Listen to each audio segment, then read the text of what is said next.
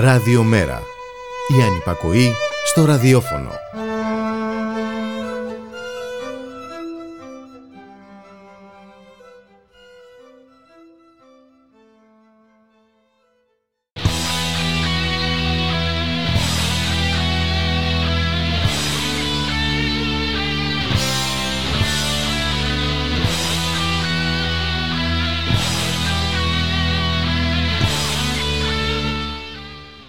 Χαίρετε κυρίες και κύριοι, ακούτε την εκπομπή στη δουλειά και στον αγώνα με το Γιώργη Χρήστου.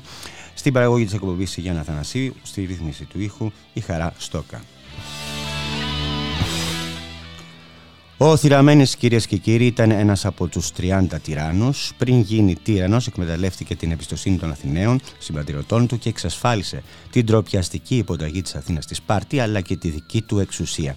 Έκτοτε η συμπεριφορά του ανθρώπου εκείνου ο οποίος εκμεταλλεύεται τη θεσμική του θέση για να επιβάλλει το κομματικό ή το προσωπικό του συμφέρον ονομάζεται θυραμενισμός. Θέλετε να το πούμε κάπως αλλιώς; Κάθε όριο έχει ξεπεράσει πλέον η χρησιμοποίηση του κρατικού μηχανισμού σαν κομματικού φέδου από την κυβέρνηση της Νέας Δημοκρατίας κυρίες και κύριοι. Ε, ο Πλεύρης ε, το χρησιμοποίησε το Υπουργείο Υγείας για την προεκλογική του εκστρατεία με βασικό στόχο να επηρεάσει τους εργαζόμενους στο Υπουργείο και στα νοσοκομεία. Η διοίκηση της 7η ΕΕ έστειλε μήνυμα ηλεκτρονικού ταχυδρομείου στα νοσοκομεία της είπε για την κεντρική προεκλογική ομιλία του, του Πλεύρη που έγινε την περασμένη Παρασκευή 12 Μάη. Ε, στο ίδιο μήκος κύματος και ο ΕΔΗ, ο οποίος ενάρτησε στο προφίλ του στα μέσα κοινωνικής δικτύωσης την αφίσα της προεκλογικής συγκέντρωσης του Πλεύρη. Τι να πούμε, να πούμε λίγο για την Κεραμέως, ε, η οποία, όπως κατήγγειλε η πρόεδρος της Ελμέ Καβάλας, ε, έστειλε email στη δευτεροβάθμια εκπαίδευση Καβάλας το μεσημέρι της Δευτέρας 8 Μάη ε, μέσω του οποίου έδινε γραμμή ψήφου στη Νέα Δημοκρατία. Μάλιστα, επισημαίνεται ότι στο μήνυμα αυτό επισήμενε η Κεραμέως ότι υπογράφει ως υπουργός και όχι ως υποψήφια βουλευτής. Βέβαια, το αρνήθηκε, αλλά ποιος πιστεύει ε, την Κεραμέως. Και να πάμε και στο σήμερα, στο χθες για την ακρίβεια. Να πάμε στα στοιχεία ε, για την ανεργία που έδωσε ο διοικητής της ΔΥΠΑ, αλλά όπως καταγγέλει η Ομοσπονδία του ΟΑΕΔ είναι fake και γίνονται για άλλους λόγους. Λοιπόν, για αυτό το θέμα θα μιλήσουμε με τον ραδιοκαλεμισμένο μου, τον Γιώργο Τομακράκη, τον πρόεδρο της Ομοσπονδίας των Υπαλλήλων του ΑΕΔ, που βρίσκεται στην άλλη άκρη της τηλεφωνικής γραμμής. Γεια σου, Γιώργο. Καλημέρα, καλησπέρα, καλησπέρα. Καλησπέρα. Για πες λοιπόν για τα στοιχεία, κατηγορίες εδώ πέρα το διοικητή για πολύ και ωραία πράγματα. Ναι. Λοιπόν, κοιτάξτε, όπως ακριβώς το αναφέρουμε στο δελτίο που εκδώσαμε. Για πρώτη φορά στην ιστορία, για πρώτη φορά στην ιστορία δεν έχει μεταξαναγίνει ποτέ πέντε μέρες πριν τις εκλογές ο διοικητής του ΑΕΔ δημοσιεύει ένα αφαίρετο νούμερο που δεν προκύπτει κατ' εμάς από πουθενά. Δεν, έχει, δεν δημοσιεύει τα αναλυτικά στοιχεία, τα αναλυτικά στατιστικά στοιχεία των, της ανεργίας που γίνονται κάθε μήνα. Μέχρι στιγμής τα επίσημα δημοσιευμένα στοιχεία αφορούν το μήνα Μάρτιο, όπου οι, άνεργοι, οι εγγεγραμμένοι άνεργοι είναι πάνω από ένα ένα, δεν θυμάμαι ακριβώς το νούμερο, ένα εκατομμύριο 30.000 νομίζω, για το μήνα Μάρτιο. Ένα εκατομμύριο 35.580. Σωστά. Λοιπόν, αναμένουμε τη δημοσίευση των στατιστικών στοιχείων του ΟΑΕΔ για το μήνα Απρίλιο mm-hmm. και χθες, χωρίς να δημοσιεύονται αυτά τα στοιχεία του Απριλίου, βγαίνει ο διοικητής του ΟΑΕΔ για προφανείς σκοπούς για προφανεί σκοπού λοιπόν και δημοσιεύει ένα νούμερο της τάξης των 850.000. Δεν ξέρουμε πού το βρήκε. Ξέρουμε ότι δεν ζήτησε ποτέ στοιχεία από το τμήμα στατιστικής θεσμικά. Υπάρχουν υπηρεσίες στον οργανισμό που λειτουργούν. Ο οργανισμός και οι δημόσιοι οργανισμοί δεν αποτελούν ιδιοκτησία του κυρίου Πρωτοψάλτη και κανενό διοικητή διαχρονικά. Οι, οι δημόσιες υπηρεσίες, οι δημόσιοι οργανισμοί λειτουργούν με το υπαλληλικό τους προσωπικό και τα ανάλογα τμήματα. Στον οργανισμό λοιπόν λειτουργεί ανάλογο τμήμα, ανάλογο τμήμα στατιστικής υπηρεσίας, το οποίο επεξεργάζεται και δημοσιεύει τα στοιχεία mm-hmm. κάθε μήνα. Δεν έχουν δημοσιευτεί λοιπόν τα στοιχεία του Απριλίου, τα αναμένουμε εντός της εβδομάδας πίσω. Mm-hmm. Να δούμε πού βρήκε αυτό το νούμερο, τη νέα στατιστική μέθοδο, ο κύριος διοικητής, ο απεμερική ε, ορμόμενος, ο οποίος μάλιστα ε, φημίζεται και αυτό, αυτό αποκαλείται και επιστήμονας του είδους των κοινωνικών επιστήμων. Τους προφανεί σκοπού θέλω να μου εξηγήσεις. Τι εννοείς προφανεί ναι, σκοπού. Έχουμε εκλογική, μια εκλογική διαδικασία στις 21 Μαου, όπου προσπαθεί καταφανώς να στηρίξει τη Νέα Δημοκρατία με όλα τα μέσα που διαθέτει. Ωρεοποιεί άλλο... δηλαδή τα στοιχεία ψευδό.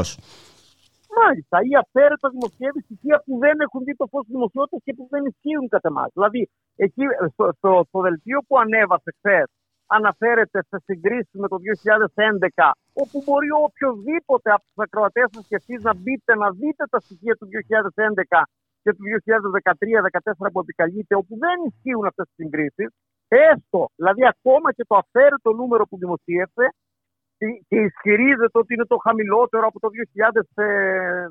2013 και πότε λέει δεν θυμάμαι τα έτη ακριβώ που αναφέρεται, υπάρχουν δημοσιευμένα τα στοιχεία αυτά. Στη σελίδα του οργανισμού μπείτε να δείτε τα στοιχεία των εγγεγραμμένων ανέργων για τον Οκτώβριο που επικαλείται. Δεν είναι αυτά. Δηλαδή προχωρεί σε, σε άλματα λογικής δεν ισχύουν αυτά. Σε κάθε περίπτωση ο κύριος διοικητής ε, καταχράται του ρόλου του, mm-hmm. καταχράται το, το δημόσιο συμφέρον. Τον καταγγείλαμε και πριν από μερικές μέρες, δεν απάντησε εκεί. Ότι πήγε στην Πάτρα με έξοδο του ΟΑΕΔ να συμμετέχει σε κομματική εκδήλωση της Νέας Δημοκρατίας. Δεν απάντησε όμως. Α απαντήσει, αφού ε, αν του αρέσει ο δημόσιος διάλογος, να μπει στον κόπο να, μας, να απαντήσει, όχι σε εμάς, να απαντήσει στον ελληνικό λαό, να απαντήσει στους ανέργους στους 859.000 που δημοσιεύει αυτός, στου 1 εκατομμύριο, σε όσους ανέργους είναι να απαντήσει. Πήγε με χρήματα των ανέργων στην, στην αχαϊκή πρωτεύουσα να συμμετέχει σε κομματική εκδήλωση, ναι ή όχι. Ακολουθεί κατά πόδα τον κύριο Μητσοτάκη στην προεκλογική του εκστρατεία και, και πηγαίνει με έξοδα των ανέργων ισχυριζόμενος ότι πάει ως κυβερνητικό κλιμάκιο ή ότι επισκέπτεται υπηρεσίες του οργανισμού, όπου προσέξτε, επισκέπτεται υπηρεσίες του οργανισμού. Στην Πάτρα ούτε καν δεν πρόλαβε να επισκεφτεί καμία υπηρεσία. Εδώ έχουμε και παράβαση καθήκοντος, διότι στην Πάτρα, ενώ η απόφαση που του ενέκρινε το δικαίωμα να πάει τα έξοδα κίνησης, δηλαδή, έλεγε επίσκεψη υπηρεσίες. Δεν επισκέφτηκε καμία υπηρεσία στην Πάτρα, παρόλο που υπάρχει και, και ένα σκάνδαλο που εκεί υπάρχει με κατάχρηση δημοσίου χρήματος και ούτε εκεί έχουμε πάρει καμία απάντηση. Σε κάθε περίπτωση δεν επισκέφθηκε καμία υπηρεσία στην Πάτρα. Πήγε μόνο στην κομματική εκδήλωση της ε, ΝΟΔΕ, της κομματικής οργάνωσης της Νέας Δημοκρατίας και επέστρεψε με χρήματα του ΑΕΔ. Κατά τα άλλα, ακολουθεί, επαναλαμβάνω, τον πρόεδρο της Νέας Δημοκρατίας στην προεκλογική του εκστρατεία κατά πόδα, χρησιμοποιώντας πόρους του οργανισμού και ισχυριζόμενος τα επίσημα έγγραφα που βγαίνουν στο διάβιο ότι επισκέπτεται τον ΟΑΕΔ, υπηρεσίες του ΟΑΕΔ. Και τι επισκέπτεται κάποιες από αυτές, για να πάει να φωτογραφηθεί και αμέσως μετά να μεταβεί στον τόπο συγκέντρωσης των προεκλογικών συγκεντρώσεων του κυρίου Μητσοτάκη. Από... Αυτή είναι η εικόνα, αυτή είναι η κατάσταση. Ένας διοικητής που τραμπουκίζεις στα στελέχη του οργανισμού. Ποινικοποιεί, να, να μην το ξεχάσω, ποινικοποιεί την απεργία αποχή που έχετε από το ποινολόγιο. Ποινικοποιεί την απεργία αποχή, μάλιστα. Ποινικοποιεί την απεργία αποχή. Θέλει να επιβάλλει ισχυρές ποινές στους ανέργους και ένα σωρό άλλα που δεν έχουν τελειωμό. Μάλιστα. Αυτά. Προεκλογικό γραφείο λοιπόν η ΔΥΠΑ του Μητσοτάκη.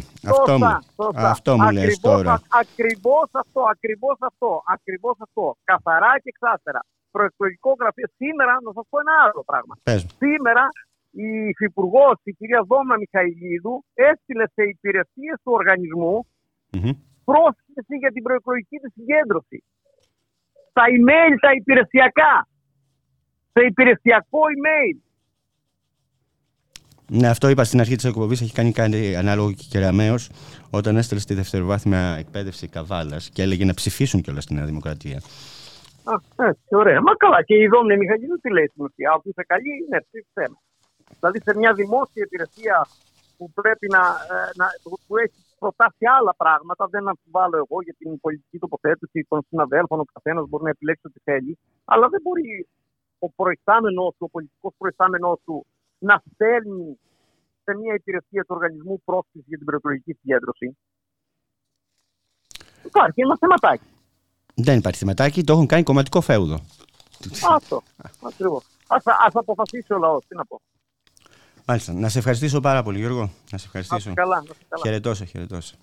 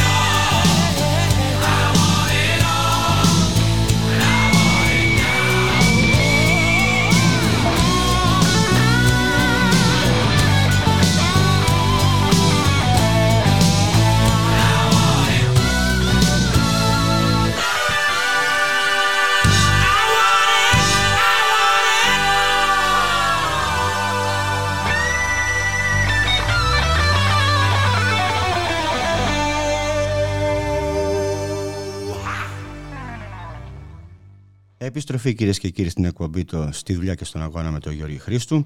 Στην παραγωγή της εκπομπής Γιάννα Θανασίου. Σε ρύθμιση του ήχου η Χαρά Στόκα. Δεν έχουν θέση οι εκπρόσωποι επιχειρηματικών κολοσσών στο Πανεπιστήμιο Πατρών ε, λέει κυρίες και κύριοι, το ΣΕΡΕΤΕ Αχαία. Είναι το σωματείο ε, των εργαζομένων στην έρευνα και στην τρίτο βάθμια εκπαίδευση. Ε, αναφορικά με την αναγόρευση σε, του Διευθύνοντα Συμβούλου της Pfizer, του Άλμπερτ Μπουρλά, σε επίτιμο διδάκτορα του Πανεπιστημίου Πατρών. Όπως λέει, η αναγόρευση του Άλμπερτ Μπουρλά σε επίτιμο διδάκτορα του Πανεπιστημίου Πατρών αποτελεί μία ακόμη αποκαλυπτική κίνηση της Πρυτανικής Αρχής του Πανεπιστημίου Πατρών, που φανερώνει τη μεγάλη προτεραιότητα που δίνει στη διασύνδεση του Πανεπιστημίου με την αγορά και στη συγκεκριμένη περίπτωση με μονοπωλιακούς κολοσσούς όπως η Pfizer. Η ε, επιτιμοποίηση του Διευθύνοντος ε, Συμβούλου της Pfizer έρχεται να εκφράσει από πλευράς της Βρετανίας πώς αντιλαμβάνεται την εξωστρέφεια του Πανεπιστημίου με την επιδίωξη πλήρους υποταγής της ερευνητικής διαδικασίας και των αποτελεσμάτων της στα συμφέροντα των μεγάλων μονοπωλιακών ομίλων. Αυτή είναι η διασύνδεση που επιδιώκει με την αγορά τόσο ο Πρίτανης όσο και η πολιτική των κυβερνήσεων που έχουν οδηγήσει στη μείωση της κρατικής χρηματοδότησης της έρευνας και στη διαμόρφωση εργασιακού τοπίου γαλέρας για τους ερευνητές και τις ερευνήτριες στην Ελλάδα. Είναι μεγάλη πρόκληση, συνεχίζει ο ΣΕΡΕΤΕ Αχαΐας, να επιβραβεύεται ο εκπρόσωπος μιας από τις μεγαλύτερες φαρμακευτικές εταιρείες στον πλανήτη, η οποία εκτόξευσε τα κέρδη της κατά τη διάρκεια της πανδημίας από τις πωλήσεις εμβολίων και τις αθρόες κρατικές χρηματοδοτήσεις. Μιας εταιρείας που θεώρησε διαμέσου του ίδιου του Άλμπερτ Μπουρλά ότι είναι επικίνδυνη οποιαδήποτε συζήτηση άρσης της πατέντας στο εμβόλιο για την COVID για να προχωρήσει άμεσα ο εμβολιασμός των πιο φτωχών χωρών. Είναι απαράδεκτο να επιβραβεύεται από τα πανεπιστήμια μια εταιρεία που ιδιοποιήθηκε τα επιτεύγματα της ιατρικής επιστημονικής έρευνας μέσω της ιδιωτικής ιδιοκτησίας, της πατέντας και αυτό να θεωρείται συμβολή στην αντιμετώπιση της πανδημίας. Τα εμβόλια συνεχίζει το Σερέτα Χαΐας, που αποτέλεσαν σημαντική συμβολή στην αντιμετώπιση της COVID-19, δεν τα παρήγαγε η Pfizer. Η κάθε Pfizer βρήκε μια χρυσή ευκαιρία να επενδύσει σε ένα νέο εμπόρευμα επιβάλλοντας τους δικούς τους κανόνες για τη διανομή και την πώλησή του αξιοποιώντας μελέτες δεκαετιών από επιστήμονες του κλάδου της φαρμακευτικής. Αν ο πρίτανης μάνατζερ κύριος Μπούρας ήθελε να επιβραβέσει αυτούς που συνέλαβαν στη διαμόρφωση του εμβολίου θα μπορούσε να έχει απευθυνθεί Στις επιστημονικές ομάδες που συνέλαβαν στην ανάπτυξη αυτών των τεχνολογιών. Την ίδια στιγμή που χειροκροτείται από εγχώριους παράγοντες το Golden Ball της Pfizer, παρατηρείται τεράστια έλλειψη κυρίες και κύριοι φαρμάκων στη χώρα μας εξαιτίας της εμπορευματοποίησης του φαρμάκου, η εμπορευματοποίηση των ερευνητικών αποτελεσμάτων, η εξάρτηση της χρηματοδότησης της έρευνας από τον επιχειρηματικό κόσμο, η απαράδεκτη εργασιακή κατάσταση η οποία χαρακτηρίζει χιλιάδες εργαζομένους στην έρευνα που δουλεύουν με άθλιες συνθήκες εργασίας, αποτελεί τον κύριο ανορθολογισμό ενός συστήματος που βρίσκεται σε κρίση και παρασιτεί σε βάρος των πραγματικών πρωταγωνιστών της έρευνας, τους εργαζομένους που παράγουν νέα γνώση αλλά και τις λαϊκές πλειοψηφίες στην οποία παραπεμποδίζεται η ελεύθερη πρόσβαση στην έρευνα και στα αποτελέσματά της. Η ερευνητική διαδικασία για να μπορεί να ανταποκρίνεται πραγματικά στις ε, λαϊκές ανάγκες κυρίες και κύριοι θα πρέπει να είναι ανεξάρτητη από, από επιχειρηματικά συμφέροντα. Ε, το ΣΕΡΕΤΕ, οι ερευνητές παλεύουν για έρευνα που θα ικανοποιεί τι λαϊκές και εργατικές ανάγκες και όχι τα συμφέροντα των επιχειρηματικών ε, ομίλων, διεκδικούν ελεύθερη πρόσβαση και διακίνηση των ερευνητικών αποτελεσμάτων για αξιοπρεπείς συνθήκες εργασίας στην έρευνα που θα ικανοποιούν τις ανάγκες των εργαζομένων με συλλογικές συμβάσεις εργασίας και μισθό στο ύψος των αναγκών τους.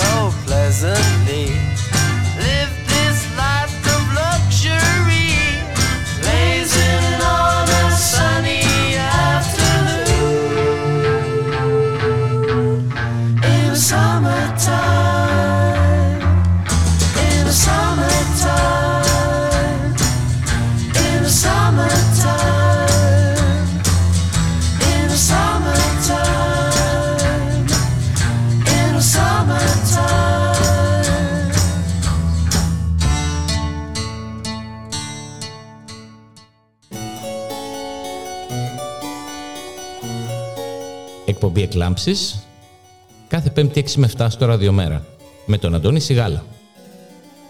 Μια εκπομπή για τον πολιτισμό, τη μουσική, τα ανθρώπινα δικαιώματα και την πολιτική. Εκλογές, ιδιωτικοποίησει, ακρίβεια, πληθωρισμός, πόλεμος, φράχτες, υγεία, τέμπη, food pass, fuel pass, power pass, καλάθι του νοικοκυριού, του νονού, του σπιτιού, του Χριστού, ΕΕΠ, πρέντατορ, πρεκαριάτο, αστυνομία, καταλήψεις, ξύλο, δακρυγόνα.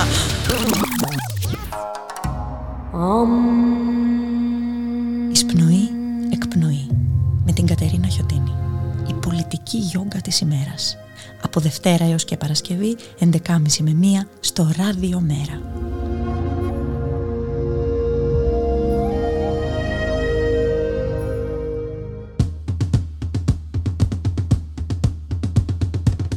Με απευθείας ανάθεση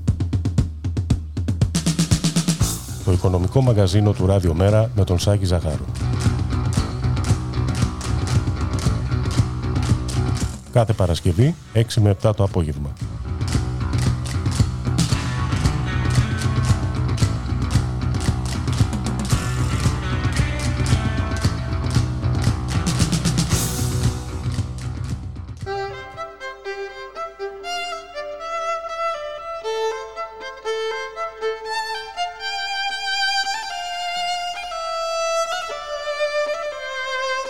Ραδιομέρα. Η ανυπακοή στο ραδιόφωνο.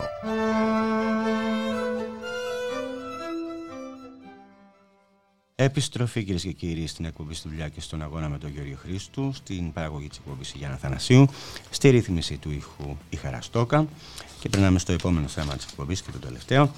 Ο Γιώργος Μανουσάκης, κυρίες και κύριοι, νοσηλευτής, πρόεδρος του Συλλόγου Εργαζομένων στο Γενικό Νοσοκομείο Αγίου Νικολάου και μέλος του Γενικού Συμβουλίου της ΑΔΔ, με αφορμή το 12η Μάη, Παγκόσμια ημέρα των νοσηλευτριών και των νοσηλευτών, μίλησε για τις προκλήσεις και τα προβλήματα στον κλάδο της νοσηλευτικής, την κατάσταση στα δημόσια νοσοκομεία και για το δημόσιο αγαθό της υγείας που εμπορευματοποιείται από αυτή την κυβέρνηση και από τους προηγούμενους.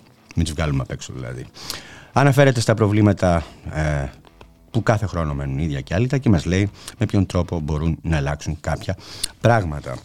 Στα χαρακτηριστικά, α, στις χαρακτηριστικές του ε, αποκαλύψεις είναι αυτό που λέει ότι 20 ε, χρόνια ε, έχουμε στην Ελλάδα τις χαμηλότερες δαπάνες για δημόσια υγεία στην Ευρωπαϊκή Ένωση και μάλιστα κόνταρα χτυπιόμαστε με τις Ηνωμένες Πολιτείες για την πρωτιά στις ιδιωτικές. Έτσι για να καταλάβουμε τι, τι γίνεται σε αυτή τη χώρα με την υγεία. Ότι ο δημόσιος τομέας ε, παραπέει την ώρα που οι κυβερνήσεις ρίχνουν ε, πολύ χρήμα, πολύ χρήμα, κρατικό χρήμα ε, στον ιδιωτικό τομέα της υγείας. Να τον ακούσουμε κυρίε και κύριοι. Μετά από αυτό το απόσπασμα που θα ακούσετε ε, θα παίξει ένα μουσικό διάλειμμα και στη συνέχεια ακολουθεί η εκπομπή της Έφης Παυλογιοργάτου «Ήχνη της πόλης» από εμένα, τη Χαρά Στόκα που ήταν στο στήριχνη του ήχου και την Γιάννα Θανασίου στην παραγωγή της εκπομπής. Να έχετε ένα καλό υπόλοιπο ημέρας. Καλή σας μέρα. Σήμερα είναι η Παρασκευή 12 Μαΐου 2023 είναι η Διεθνής ημέρα νοσηλευτών.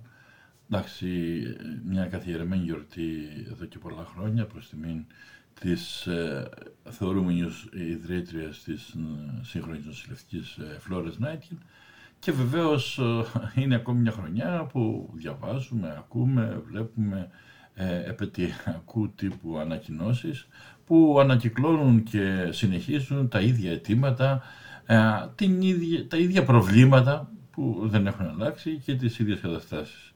Ε, δύσκολο βέβαια του χρόνου να έχουν αλλάξει πολλά πράγματα, έτσι, ενδεχομένως όμως να είναι και δική μας ευθύνη, εμάς των εργαζομένων, εμάς των νοσηλευτών, που δυστυχώς σε μια περίοδο πολύ κρίσιμη για, και για την ελληνική κοινωνία και για την ε, παγκόσμια κοινωνία, η νοσηλευτική αντί να κερδίσει και να μπει στο προσκήνιο και να μπορέσει πραγματικά να αλλάξει ε, πράγματα σημαντικά για τη λειτουργία και προς όφελος της κοινωνίας και για καλύτερες συνθήκες εργασίας για τους, ε, τις ίδιες νοσηλεύτρες και τους νοσηλευτές. Δυστυχώς δεν το κατάφερε αυτό, δεν έχει γίνει ούτε στην Ελλάδα, ούτε σε ένα μεγάλο βαθμό στους χώρους του εξωτερικού και αυτό βλέπουμε ότι υπάρχουν συνεχείς ε, απεργιακές κινητοποιήσεις και στην Μεγάλη Βρετανία και στην στις Ηνωμένες Πολιτείες και σε πάρα πολλές άλλες χώρες από νοσηλευτές και εργαζόμενους στο ΕΣΥ.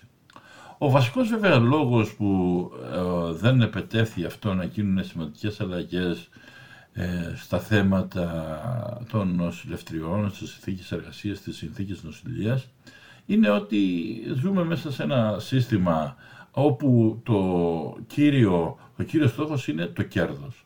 Το κέρδος ε, για τις ιδιωτικές επιχειρήσεις, αλλά και με το ίδιο σκεπτικό το, το πώς θα, οι κυβερνήσεις θα καταφέρουν το κράτος να έχει όσο το δυνατόν λιγότερα έξοδα για την υγεία και αυτό είναι ένα φαινόμενο του σύγχρονου καπιταλισμού όχι μόνο ε, στη χώρα μας αλλά στη χώρα μας δυστυχώς έχει λάβει τα τελευταία 20 χρόνια πάρα πολύ άσχημες διαστάσεις. Και ε, μετά τα μνημόνια και πριν τα μνημόνια οι δαπάνες ε, για τη δημόσια υγεία είναι πολύ χαμηλότερες από τις δαπάνες των υπόλοιπων χωρών της Ευρωπαϊκής Ένωσης, οι δημόσιες δαπάνες και οι ιδιωτικές δαπάνες είναι πολύ πιο υψηλές και από τις υπόλοιπες χώρες του κόσμου. Συναγωνιζόμαστε ενδεχομένως στις Ηνωμένες Πολιτείες και το Μεξικό και την Κύπρο στις ιδιωτικές ε, δαπάνες ε, υγείας σε σχέση με τις δημόσιες. Μέσα λοιπόν σε ένα τέτοιο πλαίσιο όπου δεν στηρίζεται οικονομικά η δημόσια υγεία ουσιαστικά α, α, προκύπτουν και τα συνεχή προβλήματα που αντιμετωπίζουμε ε, οι εργαζόμενοι στα δημόσια νοσοκομεία αλλά και οι ίδιοι οι νοσηλευτές. Ε, και είναι προβλήματα που έχουν να κάνουν πρώτον με, τις, ε, ε, με τον αριθμό των προσλήψεων, με τη μορφή των προσλήψεων, δηλαδή και ε, ακόμα και οι προσλήψεις ε, συμβασιούχων που έχουν γίνει τα χρόνια της πανδημίας αποδείχθηκε ότι ήταν τόσα μεγάλα τα κενά που κάλυψαν ένα πάρα πολύ μικρό μέρος από αυτά τα κενά. Ούτως ή άλλως δημιουργήθηκαν με το, την πανδημία και νέες ε, κλινικές, ε, νέες ανάγκες. Οπότε όλες αυτές οι προσλήψεις των επικουρικών που έγιναν αυτά τα χρόνια, των συμβασιούχων, ουσιαστικά κάλυψαν ένα μέρος, ένα μικρό μέρος από τα κενά που είχε και έχει το σύστημα και ειδικά τον πρώτο χρόνο έγιναν κάποιες προσλήψεις, στα επόμενα χρόνια ο αριθμός των προσλήψεων ήταν πολύ μικρότερος με ε, αποκορύβημα φέτος όπου μέχρι στιγμής δεν έχει υπάρξει καμιά εξαγγελία ουσιαστική για προκήρυξη μόνιμων θέσεων, ε, αλλά και οι επικουρικοί προσλήψεις των επικουρικών έχουν παγώσει τελείως όλη τη χώρα. Από ό,τι φαίνεται, κάποια στιγμή μέσα στο έτος θα γίνουν προσλήψεις 200 νοσηλευτών επικουρικών σε όλη την Ελλάδα, 200 σε όλη την Ελλάδα, μόνο σε κάποια κεντρικά βασικά νοσοκομεία, με κύριο λέει φίλτρο τον αριθμό των νοσηλευτών ανανοσηλευόμενους ασθενείς, ε, κάτι εντελώς παράλογο και αντιεπιστημονικό. Έτσι. Και βέβαια ο αριθμός είναι πάρα πολύ μικρός, 200 ε, νοσηλευτές και νοσηλευτές σε όλη τη χώρα. Επικουρική, τα κενά που έχουν δημιουργηθεί μόνο από τις δαξιοδοτήσεις είναι ε, πολλαπλάσια, είτε δεν συζητάμε και για τις παρετήσεις που είναι βροχή, ε, είτε για να εργαστούν, να φύγουν στο εξωτερικό, είτε για να εργαστούν στον ιδιωτικό τομέα, είτε να εργαστούν σε άλλους επαγγελματικούς χώρους. Ε, και το φαινόμενο νοσηλευτές να φεύγουν από τα νοσοκομεία για να πάνε ως αναπληρωτές σε, ως σχολικοί νοσηλευτής. Οπότε οι συνθήκες εργασίας έχουν επιδεινωθεί. Οι άδειες δεν δίνονται Έτσι, ε, οι, οι, οι άδειες που δίνονται είναι πολύ λίγε σε σχέση με τι οφειλόμενες. Και πραγματικά εδώ το τελευταίο διάστημα ήταν η τραγική ηρωνία μέσα σε ένα τέτοιο πλαίσιο που χρωστούνται σε τμήματα άδειας του 2019 του 2018 να έρχεται το κράτος να κάνει και αναστολή των κανονικών αδειών για το μόνιμο προσωπικό λόγω των εκλογών, χωρίς να υπάρχει κανένας ουσιαστικός λόγος. Οι συνθήκες λοιπόν εργασίας είναι πάρα πολύ άσχημες ε, και το προσωπικό κουρασμένο και η αναλογία με τους ασθενείς είναι πάρα πολύ ε, μικρή σε σχέση με αυτή που θα έπρεπε ή που είναι στο εξωτερικό. Είδαμε και την περίπτωση με την ε, ε η, εγκύκλιο της ε, αναπληρώτας Υπουργού Υγείας α, της ε, Μίνας Γκάγκα σχετικά με τη στελέχωση ε, των μονάδων εντατικής θεραπείας ότι έριξε τόσο πολύ το μπύχη, το μισό από ό,τι ας πούμε αναμενόταν, ε, ε, τρεις νοσηλευτές ανακλίνει μεθ ε, και πάλι ούτε αυτό το τρεις νοσηλευτές ανακλίνει μεθ το πιάνουν οι πιο πολλές μεθ σε όλη τη χώρα. Έτσι. Ε, και τα ίδια αντιστοιχούν και χειρότερα οι συνθήκες στις κλινικές και στα υπόλοιπα τμήματα των νοσοκομείων. Οι χειρουργικές αίθουσες δεν λειτουργούν, γιατί δεν υπάρχει νοσηλευτικό προσωπικό στα χειρουργεία. Στις κλινικές οι αναλογίες είναι πάρα πολύ άσχημες και δύσκολες, δύο νοσηλευτές για 30, 40 ή και 50 ασθενείς και οι παρεχόμενες υπηρεσίες πολύ υποβαθμισμένες. Και το προσωπικό να κουράζεται, να μην τα ξαναλέμε, είναι γνωστά πράγματα αυτά είναι η γνωστή γκρίνια που και περιγραφή της πραγματικής κατάστασης που την ακούμε πάρα πολύ συχνά. Ε, βεβαίως και εκτός από το κομμάτι της ελέγχωσης των προσλήψεων υπάρχει και το κομμάτι των αμοιβών όπου ε, ε ένα αντικίνητρο ουσιαστικά για να γίνουν ε, για, για να έρθουν νοσηλευτές και νοσηλεύτριες στα νοσοκομεία είναι ε, οι αμοιβές, όπου οι μισθοί είναι καθυλωμένοι, ειδικά στο δημόσιο, τα τελευταία 10 χρόνια. Η, η, η αύξηση που δόθηκε τώρα με το επίδομα αθηνικής εργασίας είναι το λιγότερο ε, αστεία. Ε, αυτά τα 35 ευρώ καθαρά δεν επαρκούν ε, ούτε για μισή επίσκεψη στο σούπερ μάρκετ με τις τιμές που υπάρχουν τώρα.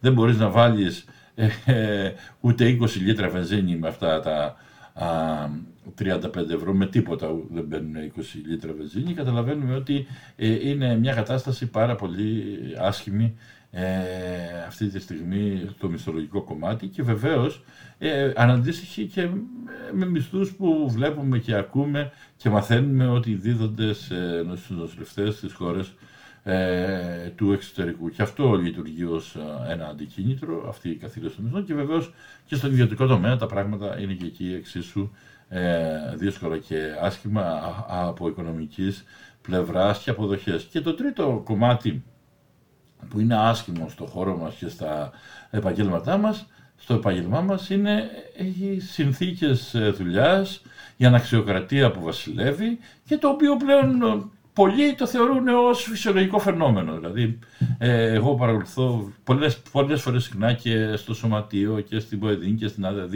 βάζουμε το ζήτημα ότι πρέπει να γίνουν κρίσεις και είμαστε, λες, και είμαστε εξωγήινοι. Έτσι, δηλαδή, ε, πραγματικά οι, οι πιο πολλές από τις υπόλοιπες συνδικαλιστικές παρατάξεις, τα πιο πολλά σωματεία, το θεωρούν ε, αυτό κάτι σαν το γραφικό, το να ζητάς να υπάρχει α, α, αξιοκρατία ή τουλάχιστον μια, μια, ένα, κάποια αντικειμενικά στοιχεία στον τρόπο επιλογής των προϊσταμένων, λες και ο κομματισμός και η κομματικοκρατία και η ευνοιοκρατία πρέπει να είναι ένα φυσιολογικό φυσικό φαινόμενο για τη χώρα μας και πρέπει να το αποδεχτούμε και να, όχι μόνο να το αποδεχτούμε, αλλά και να υποφέρουμε όλα αυτά τα δεινά που φέρνει αυτή η ευνοιοκρατία και η κομματοκρατία στην καθημερινότητά μας, στα προγράμματά μας, στις δουλειές μας. Δεν μιλάω βέβαια συγκεκριμένα, το βάζω συνολικά α, ως κατάσταση που επικρατεί, ε, που α, α, αυτός ο τρόπος διοίκησης είναι ένας κάθετος τρόπος διοίκησης. Οι προϊσταμένες είναι σούζα στις τομεάρχες, οι τομεάρχες είναι σούζα στις διευθύνουσες, οι διευθύνουσες είναι σούζα στους διοικητές και όλο αυτό το κάθετο σύστημα καταλήγει βέβαια στον, στον απλή νοσηλεύθερο και στον απλό νοσηλευτή ε, και παίρνει τη μορφή της επιβολής, της στέρησης δικαιωμάτων, αυτονόητων δικαιωμάτων, στα προγράμματα εργασίας, στις απειλές για αλλαγή τμήματος και ούτω καθεξής. Αυτά τα ξέρουμε, τα ακούμε, τα ζούμε καθημερινά σε όλα τα νοσοκομεία και αυτή είναι μια πολύ άσχημη κατάσταση στο χώρο μας. Έτσι όλη αυτή η ευνοιοκρατία να αλλάζουν οι κυβερνήσεις και να έρχεται η άλλη κυβέρνηση και να βάζει δικούς της όλες τις ε, ε, θέσεις ε, ευθύνης και αυτό είναι ένα από τα αρνητικά, από τα πολύ αρνητικά στο χώρο μας, στα θεσμικό επίπεδο και άλλα ζητήματα θεσμικά δεν έχουν επιληθεί. Το καθηκοντολόγιο για τους νοσηλευτές στα ΦΕ και ΠΕ υπήρξε, αλλά δεν ε, υπήρξαν επαγγελματικά δικαιώματα, μην το ξεχνούμε αυτό. Έτσι, τα κατάπιανε τα επαγγελματικά δικαιώματα το ζήτημα των επαγγελματικών δικαιωμάτων ε, για να μην έρθουν προφανώς σε σύγκρουση και σε κόντρα με τις πανεπιστημιακές σχολές. Δεν μας δίδεται η δυνατότητα α, όσοι έχουμε τελειώσει ΤΕΗ να παρακολουθήσουμε κάποιους κύκλους σπουδών και να αναβαθμίσουμε τα πτυχία μας πανεπιστημιακά, ενώ μια σειρά από άλλες ειδικότητες στο παρελθόν μπόρεσαν και το κάνανε αυτό το πράγμα. Έτσι δηλαδή έχουμε και πρόβλημα εξέλιξης.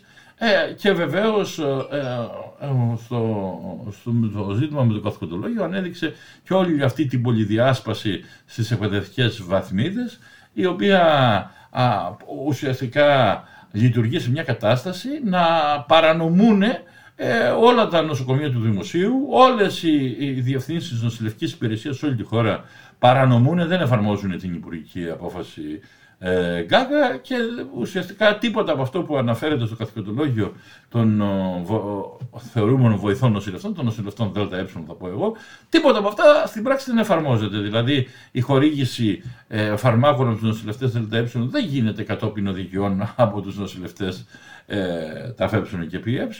Επίσης σε τμήματα που όπου δεν ε, υπάρχουν σχετικά καθήκοντα τοποθετούνται νοσηλευτές ΔΕΛΤΑ χωρίς να υπάρχει απόφαση τοποθέτηση ή επίβλεψης υπεύθυνων νοσηλευτή, πράγματα τα οποία είναι εντελώς παράλογο. Δεν θα έπρεπε καν να υπάρχουν στο καθηκοντολόγιο, θα έπρεπε τουλάχιστον οι νοσηλευτές ΔΕΛΤΑ να έχουν μια αυτόνομη ε, επαγγελματική δράση. Δεν σημαίνει ότι αυτό θα ήταν ίδια τα, και δεν είναι ίδια α, τα καθήκοντα των νοσηλευτών ΔΕΛΤΑ στα ΦΕ. Οι νοσηλευτές τα ΦΕ έχουν περισσότερα από 40 α, καθήκοντας στο καθηκοντολόγιο που κυκλοφόρησε πέρυσι. Των νοσηλευτών ΔΕΛΤΑ αυτά που ταυτίζονται είναι πάρα πολύ λίγα, είναι 10-13 περίπου αυτά που ταυτίζονται. Υπάρχουν πάρα πάρα πολλά καθήκοντα που είναι διαφορετικά. Όμως παρόλα αυτά, ακόμα και σε αυτό το σημείο, ε, το διέρη και βασίλευε από τις εκάστοτε κυβερνήσεις συνεχίζεται. Ακόμα και η προηγούμενη κυβέρνηση, αυτή του ΣΥΡΙΖΑ που, που, ε, ξεκίνησε να κάνει κάποιες αλλαγές, στο δρόμο της σταμάτησε, τις άφησε, δεν τις προχώρησε και ε, συνεχίζουμε και είμαστε στα ίδια χάλια, στην ίδια μιζέρια, στην ίδιο χάλι. Εγώ συζητώντας με συναδέλφους και συναδέλφους, ας πούμε, πολλές φορές ανταλλάσσουμε την ε, πολύ άσχημη σκέψη ότι αν μπορούσαμε θα φεύγαμε ε, από τη χώρα να πάμε στο εξωτερικό. Εγώ πολλές παλιότερα έλεγα ότι θα ήθελα ο γιος μου να γίνει νοσηλευτής. Πλέον το σκέφτομαι διπλά και τριπλά αυτό το πράγμα, γιατί βλέπω ότι οι συνθήκες ε, είναι πολύ άσχημες και δύσκολες ε, για τα νέα παιδιά στην νοσηλευτική στη χώρα μας. Ε, το ζήτημα είναι τι κάνουμε. τι κάνουμε. Εντάξει. Έχουμε κάνει όλα τα χρόνια αυτά που θα μπορούσαμε να κάνουμε. Κάνουμε ε, αλλαγές, αλλάζουν πράγματα, μπορούν να αλλάξουν πράγματα. Ε, εντάξει, δύσκολο είναι να είμαστε αντικειμενικοί. Δεν είναι εύκολο, όπως είπα και στην αρχή, μέσα σε ένα τέτοιο πλαίσιο ε, του καπιταλιστικού συστήματος, όπου το κύριο ζήτημα είναι ε, το κέρδος των επιχειρήσεων, των εταιριών και βλέπουμε ότι συνεχώς οι εργαζόμενοι, η ψαλίδα μεταξύ εργαζόμενων και πλουσίων, το, η ταξική αυτή η ψαλίδα συνεχώς μεγαλώνει, είναι πάρα πολύ δύσκολο να προκύψουν θετικές εξελίξεις για το, για το δικό μας χώρο και το δικό μας το επάγγελμα. Ε, ειδικά εάν αυτές οι εξελίξεις σχετίζονται με οικονομικά ζητήματα που βέβαια είναι τα πιο σημαντικά και αυτά που πρέπει να διεκδικηθούν πρώτα. Ε, ε, ε, το ένα ζήτημα που πρέπει να υπάρξει είναι να αποκτήσουμε ως εργαζόμενοι, ως νοσηλεύτριες και ως νοσηλευτές ταξική συνείδηση, να καταλάβουμε ότι εμείς πού βρισκόμαστε, ποιοι είμαστε, σε, σε ποιο σημείο ακριβώς του, του, του κοινωνικού γίγνεσθε βρίσκεται το επάγγελμά μας, ο χώρος μας, η δουλειά μας. Έτσι, πώς, ποιοι μας χρησιμοποιούν, πώς μας χρησιμοποιούν και για ποιο στόχο. Ουσιαστικά είμαστε ένα πολυεργαλείο ε, υποαμοιβόμενο είτε για τον, τους ιδιώτες είτε ε, ακόμα για αυτούς που χρησιμοποιούν το κράτος για διάφορους λόγους και για πλουτισμό. Ε, να, να συνειδητοποιήσουμε σε ποια κατάσταση βρισκόμαστε και να σταματήσουμε να έχουμε αυταπάτες ότι ε, με μαγικούς τρόπους και με, είτε με την ψήφο στις συνδικαλιστικές εκλογές είτε με την ψήφο στις ε, βουλευτικές εκλογές θα αλλάξουν πράγματα. Τα πράγματα μπορούμε να τα αλλάξουμε μόνοι μας με την ενεργό συμμετοχή μας. Εγώ αυτό πιστεύω. Ε, τόσα, ε, ασχολούμαι περίπου ε, 12 χρόνια με το συνδικαλισμό στο, στο χώρο του, της υγείας και στο χώρο της νοσηλευτικής. Ε, δούλεψα για περίπου 6 χρόνια χωρίς να ασχολούμαι. Ε, και ε, αυτό που έχω αντιληφθεί είναι ότι ε, εάν ασχολούμαστε ενεργά, εάν διεκδικούμε, εάν μιλάμε και αν συμμετέχουμε μπορούμε να κερδίσουμε είτε μικρές νίκες είτε μεγάλες νίκες.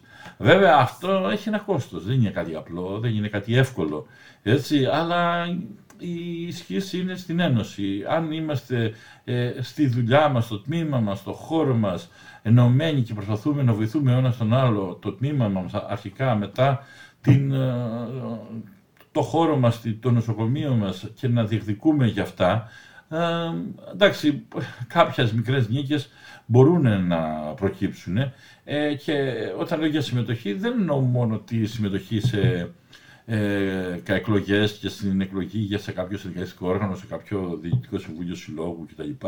Εγώ εννοώ και αυτό, αλλά εννοώ και τη συμμετοχή στις συνελεύσεις, στις συζητήσεις, στις συνειδητοποιήσεις. Ειδικά στις συζητήσεις και συνελεύσεις παίζει πάρα πολύ μεγάλο ρόλο, γιατί όσο πιο πολλά άτομα συζητάμε, όσο πιο πολλές ιδέες λέμε, τόσο πιο θετικά αποτελέσματα προκύπτουν. Ε, και τόσο πιο πολλοί άνθρωποι που έχουν όρεξη και διάθεση να ασχοληθούν με τα κοινά μπορούν να προκύψουν. Δηλαδή, εγώ για τη σημερινή ημέρα που είναι η μέρα του νοσηλευτή του 2023, ε, το μήνυμα πέρα από τα κοινότυπα και που λέμε κάθε χρόνο για τα αιτήματα, για, την, ε, για τα, τα προβλήματα που αντιμετωπίζουμε ως νοσηλεύτρες και ως νοσηλευτές, το μόνο μήνυμα που, θα, που μπορώ να πω είναι να συμμετέχουμε ενεργά, να διεκδικούμε στην καθημερινότητά μας, στη δουλειά μας, μέσα από τα σωματεία, μέσα από κινητοποιήσεις, μέσα από συνελεύσεις, μέσα από συζητήσεις. Ε, όσο δεν συμμετέχουμε, αφήνουμε το περιθώριο σε άλλους οι οποίοι έχουν ιδιωτελή πολλές φορές κίνητρα και συμμετέχουν για να κερδίσουν οι ίδιοι πράγματα και, για να... και, και δεν έχουν ως ε, σκοπό και στόχο το συλλογικό όφελος. Λίγοι είναι αυτοί, έτσι. Δεν, ενδεχομένως δεν είναι αυτή η, η, πλειοψηφία, αλλά όσο οι πολλοί, όσο αυτοί που, που θέλουν να αλλάξουν πράγματα δεν συμμετέχουν, ε, θα μένουν ε, οι άλλοι λίγοι. Οπότε εγώ, συναδέλφοι και συνάδελφοι, για το, την ημέρα του νοσηλευτή του 2023, το μήνυμα που θέλω να στείλω σε όλους, η έκκληση που έχω να κάνω σε όλους είναι διεκδικούμε, συμμετέχουμε, αγωνιζόμαστε. Έτσι, και μόνο με αυτόν τον τρόπο, όσο δυνατόν πιο πολύ, πιο πολλές μπούμε σε αυτή την οτροπία, μπούμε σε αυτή τη λογική, μπορούμε να κερδίσουμε ε, πράγματα είτε από μικρές νίκες ε, στο τμήμα μας, στη δουλειά μας, στο χώρο εργασία μας, είτε και ε, όσο δυνατόν σε μεγαλύτερο επίπεδο και συνειδητοποιημένα πράγματα να πιέσουμε και τις όποιες συνεργαστικές ηγεσίες να μας λαμβάνουν υπόψη, να βάλουν τα ζητήματα που είναι σοβαρά μπροστά και ενδεχομένως να αλλάξει κάτι καλύτερο για τον κλάδο μας, γιατί δυστυχώς όλα αυτά τα χρόνια λίγα πράγματα έχουν αλλάξει στη θετική κατεύθυνση.